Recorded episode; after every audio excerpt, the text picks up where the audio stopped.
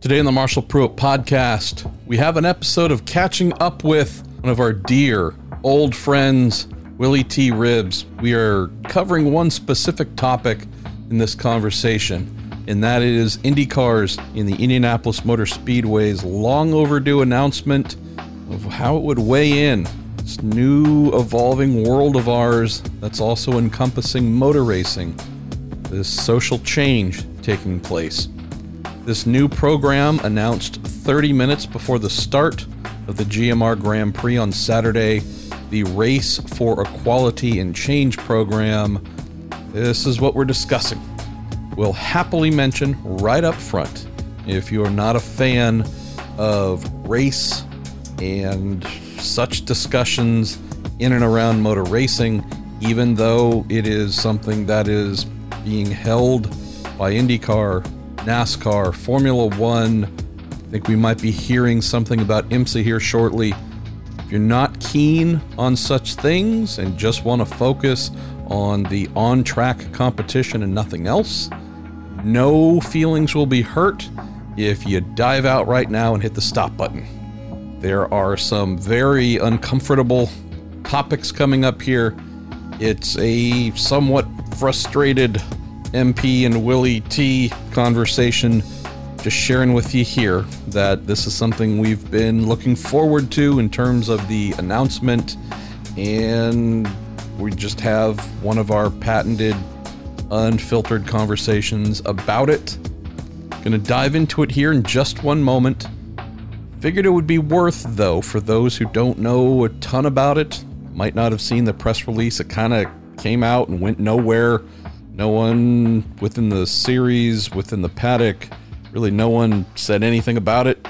No one amplified it. No one did anything. So, might be worth just reading off some of the key points here so that it'll set up the conversation we have a little bit better. Thing here mentioned by IndyCar is that they've created this race for equality and change, and I'm just stating their words, a major effort to support diversity and inclusivity across the IndyCar industry. A key pillar of the race for equality and change will be a $1 million fund to fuel internal and external programs and initiatives that will create fundamental change. There are six points listed here I'll read them off in the conversation. I read off a couple, but I'll just read them off again here up front, and then we'll get rolling with our man. Says the key focuses of Race for Equality and Change include recruiting and developing a diverse workforce throughout all levels of IndyCar and IMS, diversifying the competitive driver field at the grassroots Road to Indy and NTT IndyCar Series levels, supporting impactful grassroots youth motorsports programs, including enhancing the Indianapolis Motor Speedway's long standing partnership with Next Gen Racers, a 501c3 charity that introduces minority students to the world of motorsports, diversifying employment, leadership, and ownership within the series and with IndyCar promoters, investment in minority communities to encourage greater engagement with IndyCar and IMS, and then finally, establishing a procurement program to meaningfully increase the number of minority owned businesses that contract with IndyCar and the Indianapolis Motor Speedway each year. That is what they announced, and we're just going to dive right into it here. One more time. If these kinds of things don't make you happy, hit the stop button, find another episode here IndyCar Sounds, Hamburger and French Fry Show, which Sebastian Bourdais and I just recorded and posted. That will be a happier, smilier, breezier time.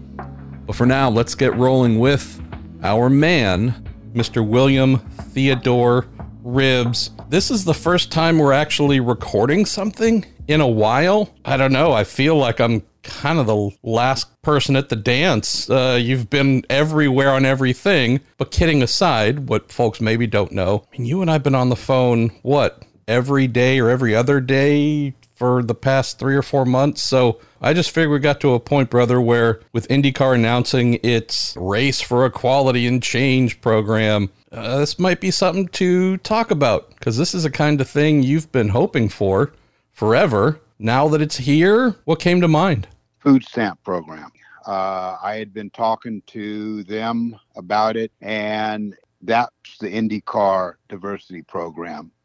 And I hate to be real and frank about it, but everything I heard from IndyCar, it really just, when they announced it and they laid the program out, uh, it was, uh, it, it, it, came up way short. It, it, it was a stall tactic. Let me, you know, they hmm. delay a game uh, in football where you know they're waiting for everything to die down. Things are cool now. Uh, there's no more protesting and uh, no more boycotting, and now we can go back to business as usual. It was a real sad statement from uh, Miles, and Miles is miles behind with that. IndyCar CEO, Penske Entertainment CEO, IMS CEO, Mark Miles. So you and I had a, a clue that this was coming. To my knowledge, unless I missed that in one of our conversations, there was an interest in having you a part of it, but at least for reading what was released, you were not asked to weigh in or offer any thoughts on what it is. I am due to speak to Mark Miles, so there's a lot of questions we have here that hopefully will be answered. But in seeing what was released for this Race for Equality and Change program, it felt like not enough thought was put into it, not many or any people outside of the halls of IndyCar and IMS were brought in to try and formulate the best plan from the outset, it looked like half measures. A lot of we have goals, but we haven't really fleshed things out yet for what you were hoping to see to what was then released. And Mark then spoke about on NBC. Is this salvageable? Do you think this can be tuned up and fixed and gotten to a point where it works? Well, in the announcement, he jumped on the he jumped on it for about five to ten minutes. Uh, then uh, Dale Jarrett uh, jumped in and hijacked the announcement uh, to take it back to uh, a NASCAR lineup for the race. It was really it was it was really it was staged very poorly. If they if that was supposed to be convincing, it, it, it didn't go, it didn't convince anybody, especially me. I have a great history with Indianapolis and the Speedway, the, the city of Indy, the Speedway, my relationship with Mari Hulman, um, and how I was treated by her. And it was real, and it was very special. With my history at Indy, there's only been two black men to have ever won a race at Indy. One's name is Hamilton, and another's his name is Ribbs. Hamilton won Formula One. I won the VROC race there last year.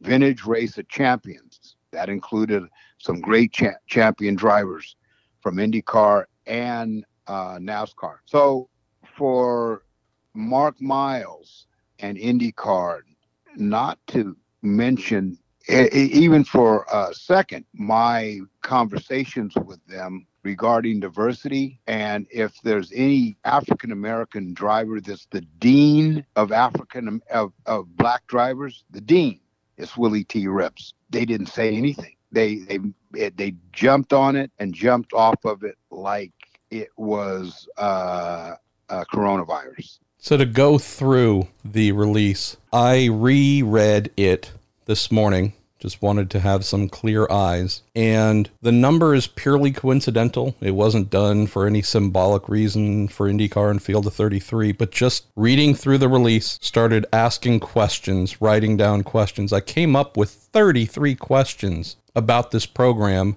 that are unanswered, unexplored, you name it. I should mention some of the key items here. Uh, let's see the the basic tenets of it. This is one that you and I stuck on immediately. They are going to commit. There's a one million dollar fund to fuel internal and external programs and initiatives that will create fundamental change in regards to race equality and whatnot. That really struck me as odd Willie, because if you are trying to break barriers that exist within your series, within your companies, etc., why would you then from the outset create a financial barrier? That blows why even mention a dollar amount? And I'm glad that they're committing a million dollars, but it strikes me as just a really bizarre positioning. Is this only worth a million dollars? Hey, we'll get up to a million, but that's all we're going to do. Did anybody actually look through all the things they said they want to do and come up with a price tag of a million dollars?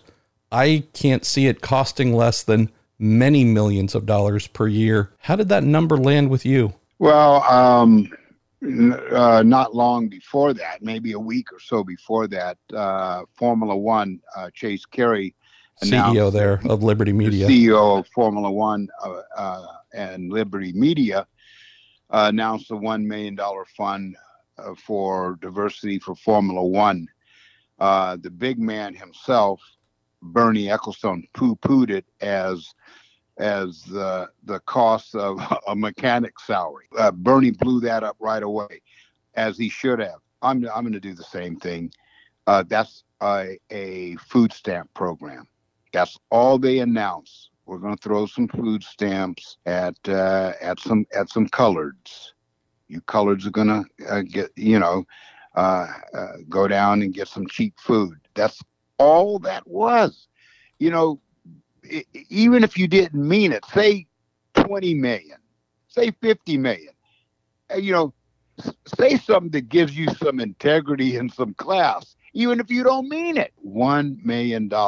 That won't, that's a go kart team. Pretty serious go kart team, but point well taken here. Let's get into a couple of the other things that stood out. And this is not meant to just rip apart. This is just meant to have an honest conversation uh, about some things that, again, have potential, need some work. Here are some of the bullet points listed, Willie. Recruiting and developing a diverse workforce throughout all levels of IndyCar and IMS. Diversifying the competitive driver field at the grassroots, road to Indy, and NTT IndyCar Series levels. Supporting impactful grassroots motorsports programs including enhancing IMS's long-standing partnership with Next Generation Racers, a 501c3 charity that introduces minority students to the world of motorsports. I'm going to stop there. That's the first three. A little bit of a sidebar, and I try and share it with folks who look like me. Let's drop the term minority minorities mentioned three times in this release. It's a bit of a strange way to describe your fellow human being or fellow American by their statistical percentage that they represent. The the flip side to that, we don't refer to white people as majorities. So maybe we should stop referring to people of color as minorities or less than. This is just part of the messaging where you go, oh boy, I wish someone had maybe read through this. Offer an outside perspective. Nonetheless, continue to refer to African Americans and so on as minorities. This is a thing, Willie, where if we're talking about making IndyCar and IMS, the folks who work within those halls, create a more diverse setting to do that within the paddock and pit lane as well, drivers, and then also helping grassroots initiatives to get kids of color as well involved. I applaud all those things. Who wouldn't applaud all those things? Can I throw in one item that I noticed is there's one word that is not mentioned anywhere in this? Women. Half the world. It's women. Uh and yet well, there's nothing Marshall, here as well.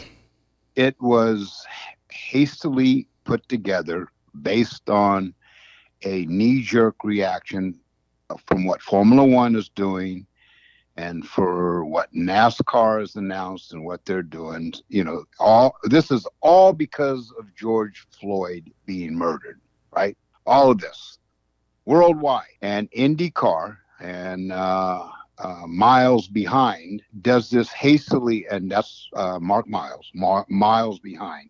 And all the reaction, all the feedback, all the calls and messages I got from people from all from everywhere say, "Are were they serious?" Very patronizing. It was extremely patronizing. It was sad, and they might not like what Willie T. Ribbs says. One thing uh, no one will ever say. He might say he's arrogant or he's uppity, but no one has ever called Willie T. Ribbs a liar, a cheat, or a thief. And uh, and that uh, I'm not going to bite my tongue on. You're going third person on me here too. I'm sorry, Marshall Pruett says you're going third person on me here. Holy crap, Ribbs, you're falling apart, man. Um, now again, uh, uh, obviously, uh, there's no disagreement here. If I'm looking at what they have proposed as goals for the first three pillars of this, workforce diversity series and track level, diversifying the driver base so that we actually have young women and drivers of color coming in. Thumbs up there too, something we've been dreaming of for decades. The grassroots support as well, uh, with charitable next generations and such. Uh, that's good. Obviously, no, no, argument there. What I haven't seen her, Willie, and, and I know that you've been asked to play a role in this somehow. Hopefully, you will. On the driver side, I'm just looking through this. And of the 33 questions that I've come up with so far, is IndyCar forming a new department to lead and facilitate its RE and C program? If so, who will lead it and when will they start? How many staff will be installed? Will that staff be a reflection of the RE&C initiative? What's the target date for the RE&C to be fully developed and go live? Some of the real basic things of, okay, so if we're going to get women drivers of color moving up the ladder in ways that they aren't right now. I realize that Sabré Cook is involved in the road to Indy, so can't say that there's absolutely nothing. But how do you, if you're advising IndyCar, how do you go back to them and say, okay, if you want to do something real here and to develop a drive for diversity type program here, what things can you offer them? Having been through it yourself in NASCAR back in the day, what things can you tell them about how this gets done properly or improperly so this isn't a failure? Well, for IndyCar, it's it's a lot easier than NASCAR. All IndyCar has to do is look around in other sports, for example, uh, baseball. Baseball has farm teams. It should be mandatory that every IndyCar team has a, a farm team financed by every auto manufacturer in this country. Not one manufacturer uh, to soak themselves down with glory. Every manufacturer has to ante up for a farm system. Each IndyCar team has a farm team, and that's how they develop uh, and bring the drivers along. That means Ganassi, that means RPs. That's how you get these kids up to speed and get them into the big leagues. The manufacturers have to support a driver development program for uh, female drivers of color that's how you get it handled, and that's easy to do. But they've got to want to do it. And I was surprised uh, Nathan Brown wanted to interview the IndyCar teams regarding diversity. Out of seven, only two would talk with them. Two. Are you kidding me? They don't want to do anything. That's the issue. Well, that's the next bullet point, actually, the fourth bullet point here. This is a really large question as well with a variety of things needing to be answered. The, the goal here states diversifying employment, leadership, and ownership within the series and with IndyCar promoters. The IndyCar promoters, I'm going to leave that part off because while it's important, clearly, representation within the paddock in terms of employees within the teams, leadership, and ownership, that's foundational. That is something that can truly make a long lasting impact because it involves wealth prosperity, opportunity, many things of the many questions that I have on this topic as well. IndyCar is not like the NBA or NFL, for example. Every player in the NFL, when they get their checks each week, that actually has the NFL's name on it. The league itself, really the parent in the relationship, IndyCar does not own its teams. We, we aren't built that way. There's no tool to command team owners to do anything within their teams in terms of diversity, hiring crew members, managers, any level high, any level low, or within their driver ranks and so on. There's no mechanism, Willie, for IndyCar and to say you must. That's that's what has got to be. Uh, that's got to be changed. Got to come from the top. Top has got to say, all right, we're uh, Papa's got a brand new bag now. Every auto manufacturer in this country antes up a million dollars. All goes into one pool controlled by uh, IndyCar, and it's doled out to the teams, doled out to the teams to fund the the farm teams. Let me ask another question, which might be getting into the minutia, subtleties, and subtext. It's amazing how important these things are when we're talking about equality and race and representation.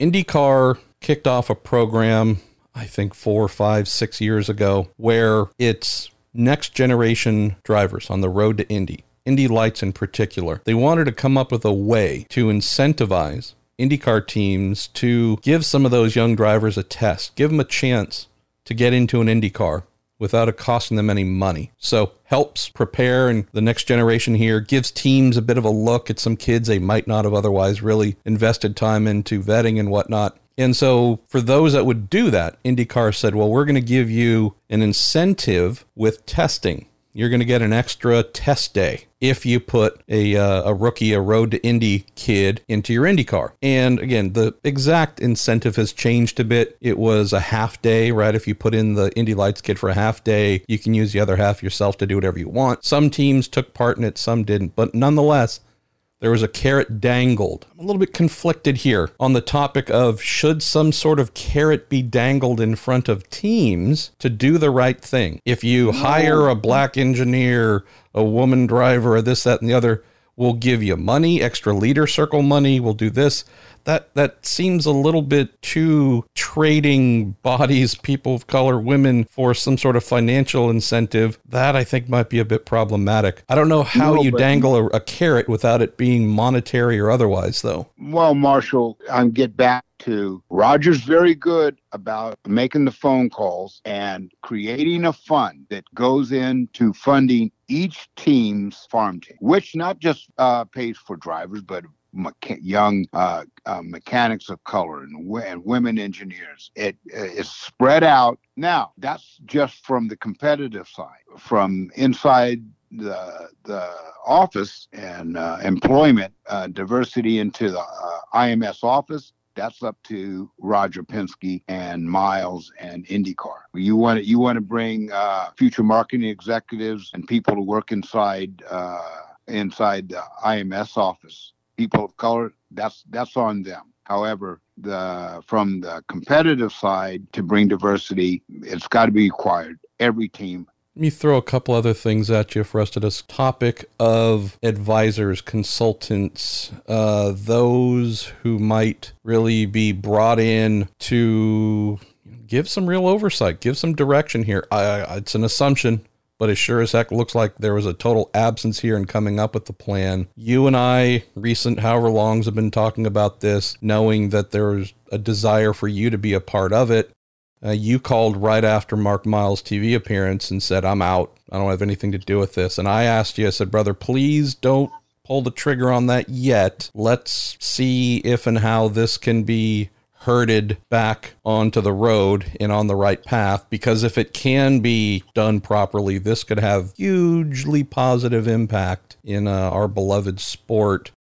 Explain to folks why this is important because I don't know if everyone sees the value or the reason why IndyCar or any other series should bother trying to change itself and cater to again statistical minorities and such what is it about the big picture that folks might not see? It's called dollar signs. If they don't change, people are going to change it for them. And what I mean by that, millennials are very savvy, and the millennials are in all colors, and they're very aware now. If they can't see that this sport uh, doesn't identify with any of their values, the sport is going to fade. No question about it. It's going to go away because they're not going to support it in any way. They're not going to support it from the TV uh, side of it, from viewers. They're not going to support it from the commercial side, and they're not going to support it uh, in the ticket booth. They better get something handled. You know, Mark Miles is new at, in, at auto racing. I was I was born into it. I, I knew Roger Penske. I met Roger Penske when I was nine years old. When I was on the conference call with the five of them, there was only two guys on the conference call with the, with the pedigree and the history. It was RP and Willie T. All the rest of the guys, including Doug Boles and, and Miles, you guys are all new, man. They're all new.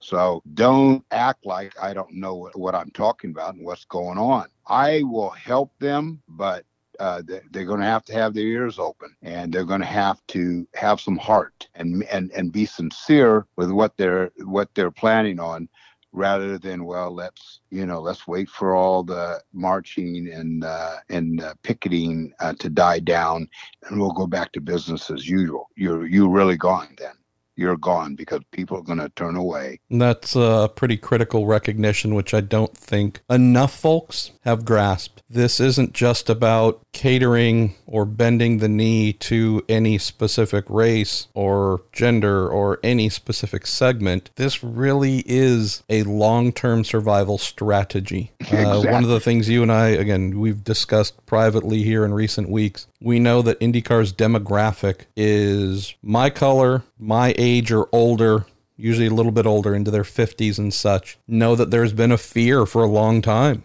of trying to court, really be outwardly embracing and advocating for people of color and women to join in for fear of threatening the primary fan base. I don't know if that fear can survive for the very basic premise of IndyCar more or less has the majority of its primary fan base. There's not a huge number left to capture that hasn't already been captured.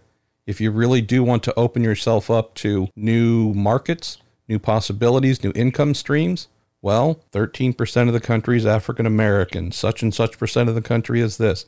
Half of the country is women. Uh, this is just survival for the future, still being relevant. The pivot, unfortunately, is coming off of multiple murders of black men and black women.